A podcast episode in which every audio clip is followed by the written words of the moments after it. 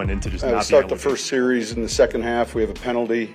Um, you know, I thought we were better with the penalties, but the minus plays put us behind the chains. I felt like we were third and long too much, and uh, the, the, part that I, I am frustrated with myself is that we, we became one dimensional, and uh, and I know better. Um, so I have to be more patient relative to how we run the ball, and it was that type of game. And here we are back again for another post game edition of the Not Another Bucking podcast. We come to you after Denver's latest loss, a 31 21 setback to the New York Jets uh, in week five. The Broncos dropped to 1 and 4 overall, and they have now lost all three of their home games despite having a halftime lead in each of those three games. The teams that they have um, lost to, uh, the Raiders, the Commanders, and now the Jets have a combined record this season of uh, let's see, that's three and six for the uh, the AFC opponents. You add in the two and three record for the Commanders, and that brings you to uh, five and nine. So zero oh and three at home against teams that are collectively five and nine this season.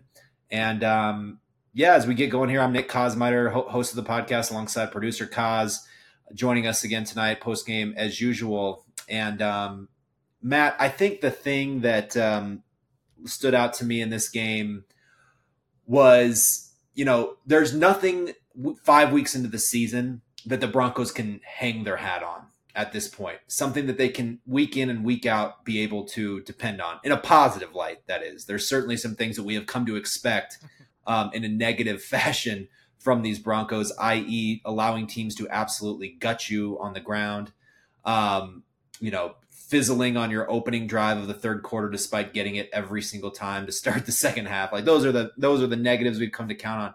But there's nothing that this team puts forth like on a week to week basis that that you say because they do this, they're going to give themselves a good chance. And it's five weeks now, and they have not been able to identify that that thing. There's no consistent running game. There's no um, you know consistent package of plays that you just know are going to hit every single time. There's there's been nothing that they can hang their head on and say this is our identity. And I think that five weeks into the season, to me, Matt has been the biggest failure of the Sean Payton era to this point. That they have not been able to build anything that they can call their own as a football team. And and what that leads to is just week in and week out where you're grasping at straws when Sunday arrives. You know, they Sean Payton's known for his preparation. That they they've prepared I think they prepared reasonably well. The opening scripts are great, but that's such a small portion of of, of the game. And again, they just have not been able to to count on anything week in and week out, and, and this is where it leaves them. Yeah, and I mean, the opening scripts can be can be great, but if before your offense touches the ball, you've already muffed a punt and given up points, then you know just giving away extra possessions that really don't need to happen is just never going to be a recipe for success.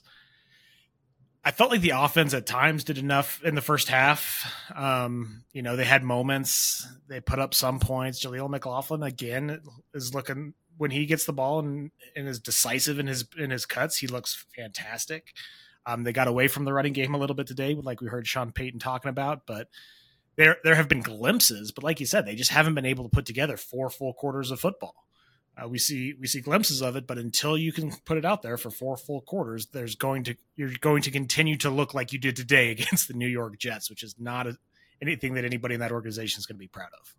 Yeah, you know, and at, at this point, you know, the Broncos have the you know they're tied for the worst record in the AFC. They would they would lose that tiebreaker to to the Raiders, of course, because they've or I guess win it if it's a battle for for draft positioning that we're already talking about here on October eighth. Um, so Raiders play tomorrow night. So they're they're one they're just one and three. So Broncos um, you one and four. Patriots are one and four. Um, so either way, they're they're at the bottom bottom of the conference. They're one of only a handful of one and four teams. Uh, there's a fair amount. The Cardinals, the Bears, the Giants. Uh, Panthers, of course, are 0 and 5. Mm-hmm. Um, but anyway, you cut it right now. They are one of the worst teams in the NFL. And look, we I didn't you know I, we didn't expect Sean Payton to come and turn this into a juggernaut overnight. Um, and and I think you know I predicted them to go eight and nine to miss the playoffs. um, once again, but but certainly seeing some of those things that you want to be building toward. But we just we just haven't seen it, and and part of that is look, th- this is a roster that has been part of you know the second longest playoff you know drought in the NFL behind the Jets. Um, so we knew that that this team simply hasn't been good enough because they haven't had the results, right? No matter what they do at the coaching level, um, they haven't had enough, and and so certainly you were going to see some of the exodus of players. They turned over the roster a good deal in the offseason. They've continued to turn it over as the season has begun by cutting, you know, or trading Randy Gregory, things of that nature. But again, the, the thing to me that has been surprising is just the, the the lack of identity. And you talk about it, yeah. Offensively, they did do some good things, but they get down in the red zone twice. They reach the Jets five yard line, and this is sort of where Payton's, you know, his, his sort of preparation, his execution of play calling in that space of the field is supposed to kind of help set you apart. And instead, the play calling there was really funky. They're you know they're throwing these there's these wide receiver screens on the edge. Like you, you went and paid eighty two million dollars so that you could be a physical running team. And, and Samaje Perine, I think, touches the ball once in those seven snaps they took inside the ten yard line on those two drives. Um, so to me, it was just it was just kind of play calling that didn't fit. And you you score six points when you have a chance to score fourteen and really kind of like put you know put them down early, and they they blew those opportunities. They were actually lucky to be up 13 to 8 at halftime because the Jets are deep into the deep into Broncos territory. Um, you know, they're trying to score a, a, touchdown, but but at least get a field goal. They end up throwing the ball in bounds, not having time to spike the ball. They so that they miss a chance to get points right at the end of the half. Um, but but the Broncos just did not capitalize on enough of their opportunities. And I got a stat for you, Matt. They they ran um, their first 16 play, they ran 16 plays in the second half before they finally picked up a first down. Those 16 plays amassed a total of minus 19 net yards. Uh, that was that that was over the course of six drives. Um, the, the first four four drives ended in three and outs. The other drive ended in a two play and, and fumble opportunity. Um, what from you like watching the game from from home from your perspective? Like what? How did this team just be so lifeless in you know for the first you know six drives of this of this second half. I mean, it all it all really does start up front. Um, the when you you saw them in the first half and they were actually moving the football. You're, Jaleel McLaughlin's five yards down the field before he before he makes contact with anybody. They're getting a good push up front. They're getting uh, open running lanes and then turning that into the play action pass. Those are the kind that is what this team does well. When you can establish that run, then then good things happen because otherwise all that's going to happen is that the teams sit back, they cover the wide receivers, they give you the dink, the dink and dunk routes if they can come up and make the tackle, and then it's just can your line block the front the front pass rush? And the answer today overwhelmingly was not really. Um, they gave up four sacks again, um, and they were lucky that it was only four sacks. Russell yeah. Wilson was running around like a madman the entire the entire day and never seemed to have his feet set in the pocket today. And one of the things that we've kind of applauded him for over the last few weeks has been that he was getting the ball out of his hands quickly. Even if it was those checks downs to the running backs, the short passes to the wide receivers and tight ends, we will take those in this offense. We'll take the four, five yards, the forward momentum, the sacks, the holding onto the ball in the end zone for like four seconds before yeah. like a half ass throwing away. Like those are things that those are negative like plays in this offense like this offense isn't designed to make up for. Like if you have an offense like the dolphins you can expect you can have a third and 15 and be like yeah we got a shot. Like yeah. the broncos aren't the kinds of team the, the kind of team that's going to regularly convert a third and 15 a third and 12 like those that's not what this offense is designed to do and it's not what you want them to be doing. You need to have those those negative plays are just absolutely horrendous for this offense. Yeah they, they really are. They're not they're not built to they're not built to dig out of any kind of any kind of hole. And that's where sean payton sort of chided himself today because he said i know what this team is if we're one dimensional and it's not you know that's that's true of every team but you're right. It's especially true of this team. And it's again like I, I think there's been encouraging things from from Russell Wilson. He, he has some some core competencies that that allow you to do things offensively if you're using him in the right way, and we've seen that for a good chunk of this season. But again, it's like when it comes to having to having to sort of make plays without the the benefit of just like yeah that that run game that that um, you know that script kind of opening things up Um, he, save for the the fourth quarter against the Bears, he's just not been able to kind of lift them. And he did not get a lot of help today. You mentioned it, like the, their interior was. I mean, that Jets front is really good.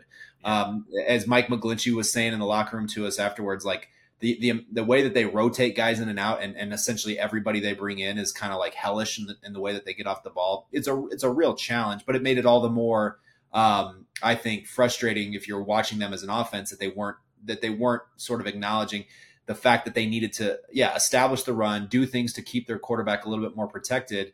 Um, and and they just they just got away from it so quickly. Like that was the thing that was staggering. They they they immediately start playing like they're chasing two or three scores. Like even after they go three and out, they have a five point lead. They go three and out. Um, Breece Hall hits for a 72 yard run, which we'll talk about in a second. Um, and so now you're down, you're down 15 to 13. Well, you, you go, th- so you're only down two, but they, they get into this mode. They get a holding on first down on the next drive. They're, they're chasing it again and, and you punt.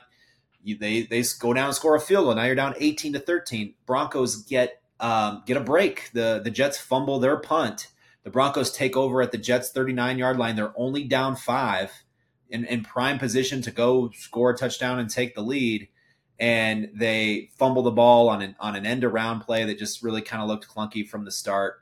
Um, it just felt so mismatched, the, the, the game plan today. And, um, you know, I, uh, it's the middle of the field. You're early in the down. You try to take a shot or whatever the case might be. But yeah, poor execution, poor game planning. And um, it just got them yeah, and to kind of contrast that with what the Jets were doing, um, you know, the second to last drive in the first half, the Jets come out. They ran the ball nine straight times for 67 yards. Yeah. Like, and they, the Broncos just had no answer. Like, it wasn't until they started throwing the ball again that they finally got to stop and held them to a field goal. Yeah. And then in the second, third and, yeah. third and long in the red zone, so they kind of had to throw. Then, right. Yeah. At some point, you, you got to throw. But that's when, you know, they're finally able to make a stop. But, like, if you establish McLaughlin as as you know consistently hitting on these big runs. Like he had what was it, four carries of greater than 15 yards today, three or four, and it was you know, and yet then they just basically completely ignore him in the second half. They don't get him the ball out in space on any kind of screen passes that like, it, and like they then once they're into that throwing down, they seem to want to move to Samaje Perine as for more pass protection because they were getting absolutely blown up. And then Samaje Perine just whiffs on a couple of big blocks in a row, including the one where Russell Wilson ultimately gets strip sacked and uh, returned for a, a touchdown. Um, you know, the, the, there were a couple just completely missed blocks there that just really put the, the offense in a hole, and it was not not impressive.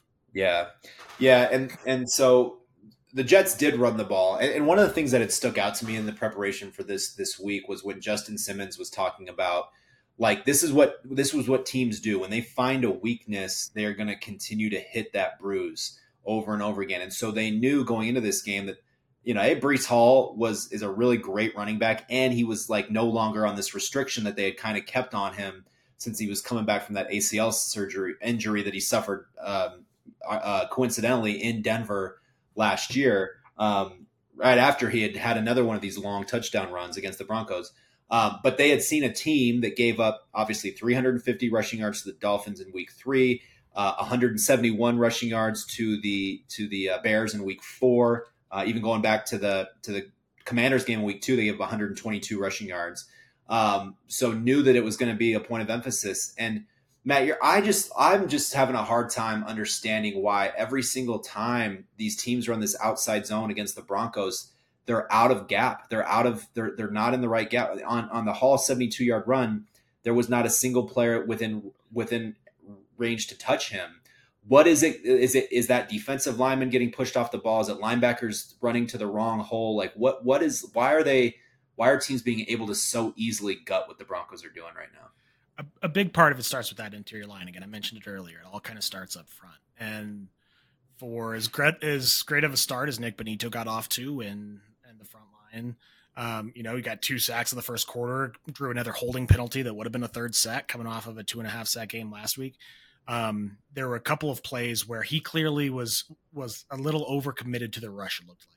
Um, and that that on like specifically on that outside zone, you have to be able to set that edge as the the outside or as the outside presence there. And when that is when you're consistently getting beat off that edge, that's kind of where it starts is that outside linebacker position in, the, their base defense. Um, and I, it's easy to it's easy to say that you know the they're going to that it you know oh it's just us missing our gaps it's you know the defense isn't quite playing up to it but at some point it has to be that somebody just has to make a play. You have to be in the right position and somebody has to get to kind of you know grip it and be like you know what? No this we need to step up. We need to hit this hole hard. There, there has been almost no tackling by the secondary it has seemed like. It, you know anytime that a, you know that you're out in space the secondary you know i don't know. It hasn't been impressive at all the tackling. So um I think that it starts with that outside line, starts with the guys on the, the, the outside linebackers, the interior defensive line, and then the secondary coming up and making tackles so that it's not 72 yards without getting touched. Yeah. Um, in, in the worst case and scenario. to your point, it certainly hurt them that they did not have DJ Jones in the second half. He, he suffered an injury toward the end of the second quarter. Um, he because he had had a play early on, like they were impressive the first couple drives. Um, like DJ Jones shed a block, and I think the the first play of the game and, and tackles Breece Hall for a loss. Um, you know, so they were they were prepared for what was what was coming. But once it's it's it's you know, this happens, you see it. But once the once the momentum started going New York's way, it just it, you start to you know have confidence as, as an offensive line. And to your point about the nine rushes on that on that drive in the first half, like you just start having it's like a it's it's like fun for this offensive line. I've talked to linemen about this before. Like when you get to play that way, it's like the best. That's what you want to do as an offensive lineman. You don't want to sit there and like be on your heels and and and have some guy that's two two sixty runs a four three like, and you got to try to keep him from from being an athletic freak like.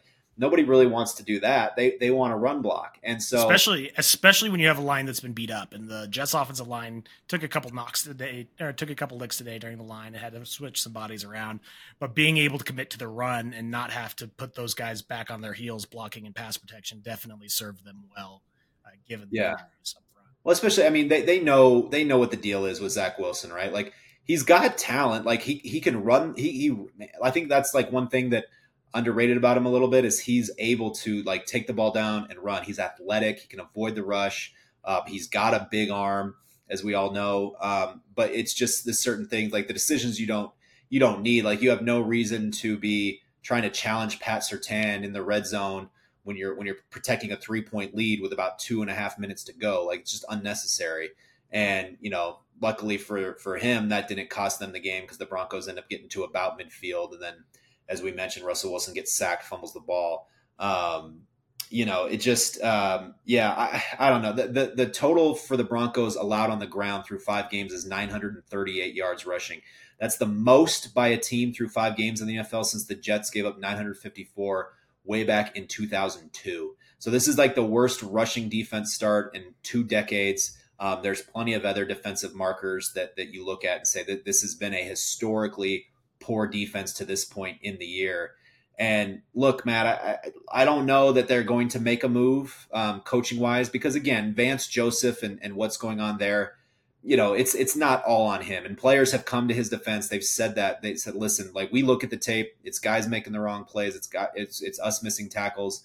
But again, it's it's part of the business. And the Broncos are one and four. Again, they've lost all three games at home.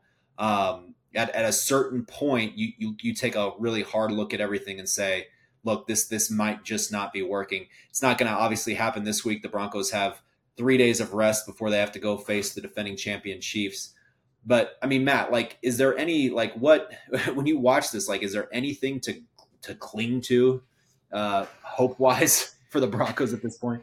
I mean, honestly, at this point, you start clinging to what are our our young players doing well? What are we developing guys into to do well down the road? And you yeah. see guys like Jaleel McLaughlin playing really well in the backfield. You see Nick, guys like Nik Bonitto um, playing really well on the edge and pass rush.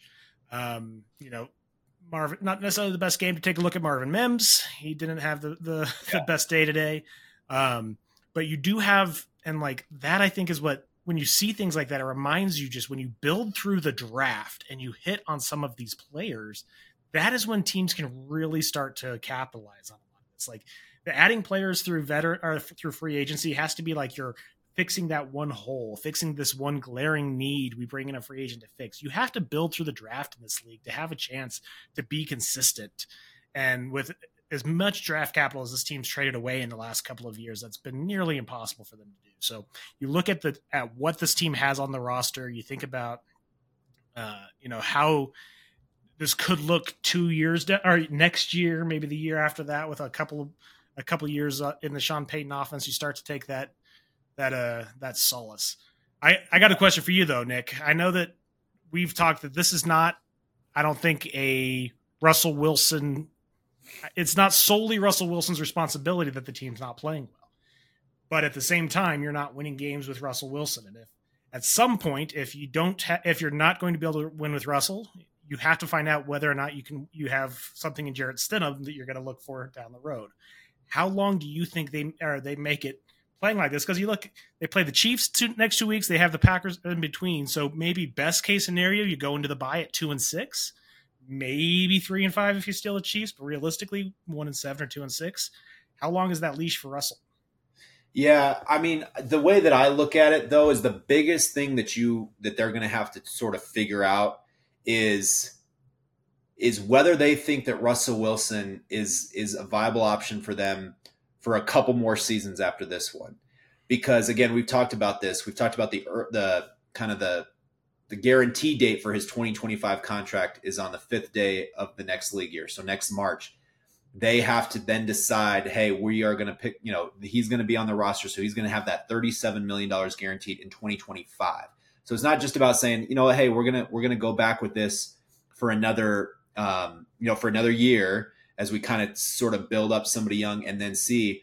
You sort of have to make that 2025 decision. Now, I will say this: they don't. They could they could pick that up. They could they could guarantee that that portion of the contract and then just just go through 2024 and then and then still cut him. Maybe do a post June one designation over the 25 season, the 26 season. So it's not it's not an end all to say like, hey, if they if they pick if if they let him be on the roster in 2024, he's going to be their quarterback all the way through the end of 2025. That's not necessarily the case, but but that again, that trigger there is something to keep an eye on. And so I think that being said, I think they want to they still want to I think get enough information about him because choosing to move on from him is such a huge like organizational decision in terms of the the finances, that the pinch. You you have to you have to have a deep understanding of what it's going to do, uh, salary cap wise, what you're going to be able to afford and not afford over the seasons to follow. If you make that decision at quarterback, and then also obviously what is your what is your plan at the quarterback position going forward? Because as bad as the Broncos are right now, I, I mentioned it a, a, few minutes ago. Like the, the list of teams that are in that one in four, whatever whatever range. Um, is it, it's it's heavy. So like, are you going to get the number one overall pick? And and if you're like number two, like how, what can you afford to give up eh, to to go get a quarterback that makes it all worth it? So it's such a it's such a complex, nuanced decision to have to be made. And you know, obviously you but you hit the thing there. It's like you pay this guy, you gave up this draft capital, and whether it's his fault or not, you're not you're not winning games. And so sooner or later they will have to make the decision to say as, as much as it's financial we have to move on to the next thing. Like we have to reset the organization at this point which obviously moving on from a contract like that is is an organizational reset. And and what that would ultimately maybe finally allow them to do after this like seven eight years of wandering since winning super bowl 50 is is no longer being able to run from the reality that you are at a hard reset that you are in a, in a hard rebuild um, because for too long this team has has pretended that it's not and or, or or refused to embrace one. And and that's what gets you these results where they sort of like teetered on medi- mediocrity you know 6 and 10 6 and 11 whatever the case might be. Um, in 2021 got as close as they've been to like competing. They were 7 and 6 um, had cincinnati at home had a chance to win that. But ever since then it's gone it's gone straight downhill. And they're still having all these expensive players on their roster, all these veterans who have done nothing here but but lose. And again, it's not that's not you know it's not a personal knock on saying it's anybody's one fault, but at a certain point, you have all these players who just have never been a part of success here, and you have to go, take a good hard look at all of it. Um, bottom line, I, I don't think a Russell Wilson benching or something of that nature would come anytime soon. If you're if you're wanting to see Jarrett Stidham and you're thinking you might make that decision in the offseason, I think that would come the last couple weeks of the season, depending on everybody's health. But Uh, again, they need to see just whether Russell Wilson could be a part of what they're trying to do. But uh, there's there's a lot of decisions to be made. Yeah, absolutely. You know, so. But um, anyway, I think that that that's a good place to leave it. I, I, think the thing that we'll talk about when we come back here, um, you know, middle of the week, we'll preview the Chiefs game, um, obviously, which is Thursday night. Um, you know, obviously, the, the, the big question there um, is uh, can they end this 15 game losing streak against the Chiefs? I I, I don't think that um, they've gone into one of these Chiefs matchup with sort of less like pop optimism. juice optimism for that matchup. Um, which hey, maybe that's the thing, right? You know, the Chiefs the Chiefs are just kind of like doing their thing where they're not really, you know, they're not really humming on all cylinders, and yet here they are at four and one. Um, but they're running the ball well. They're running the ball well, and that's you know that's about all it will take against the Broncos. Um, you know, for most teams, it seems like it's it's going to be hard to envision something for Denver um, to to be able to kind of do anything to stop that offense. But um, yeah, we'll talk about it. We'll talk about it all, and then and then and also get into um, what we're what we're looking at with this trade deadline because yeah, I think the Russell Wilson decision is one that's going to be kicked down the road a little bit but they they're going to have to make some decisions and probably already are on a couple players on this roster um, in terms of deciding whether or not they want to move them, get some of this draft capital back that they need to have to start building through this draft. You look at Jerry Jeudy as probably the, the, the player on the roster with the most value, you know, non Patrick Surtain edition um, that that they could, you know, that they could potentially dangle in a trade. Second rounder, third rounder whatever the case might be. I mean, Jeudy is the team's best wide receiver, but it's an, it's another situation where it's like he's the best wide receiver, but we're one and four, you know. So, uh, and, and, he's got that that fifth year option um, next year that they already picked up, um, you know. But by trading him, you would get off of that salary for next year. Um, so there's just a lot a lot to think about, and we'll we'll get into what, that all um, next week. Matt, any any more prevailing thoughts from um, from this one? I, just that I agree that October 31st is that trade deadline, and I think that that's going to be next time that Broncos fans have something to be real excited about. we'll see. We'll see how it goes. Obviously, the Broncos have, have traded a star in each of the last two trade deadlines. It was Von Miller in 2021. It was Bradley Chubb last year. Um, you know, they traded a guy they thought was going to be a star for them, and Randy Gregory certainly never turned out that way. But um, he now gets to play for um, for a contender, so I think he is he's the big winner of the week here um, for, for the, in, in Bronco land. But uh, we'll get into it all again next week. But in, in the meantime, thanks you, thank you guys for um, you know for listening this morning, um, and we will be back soon. Uh, take care.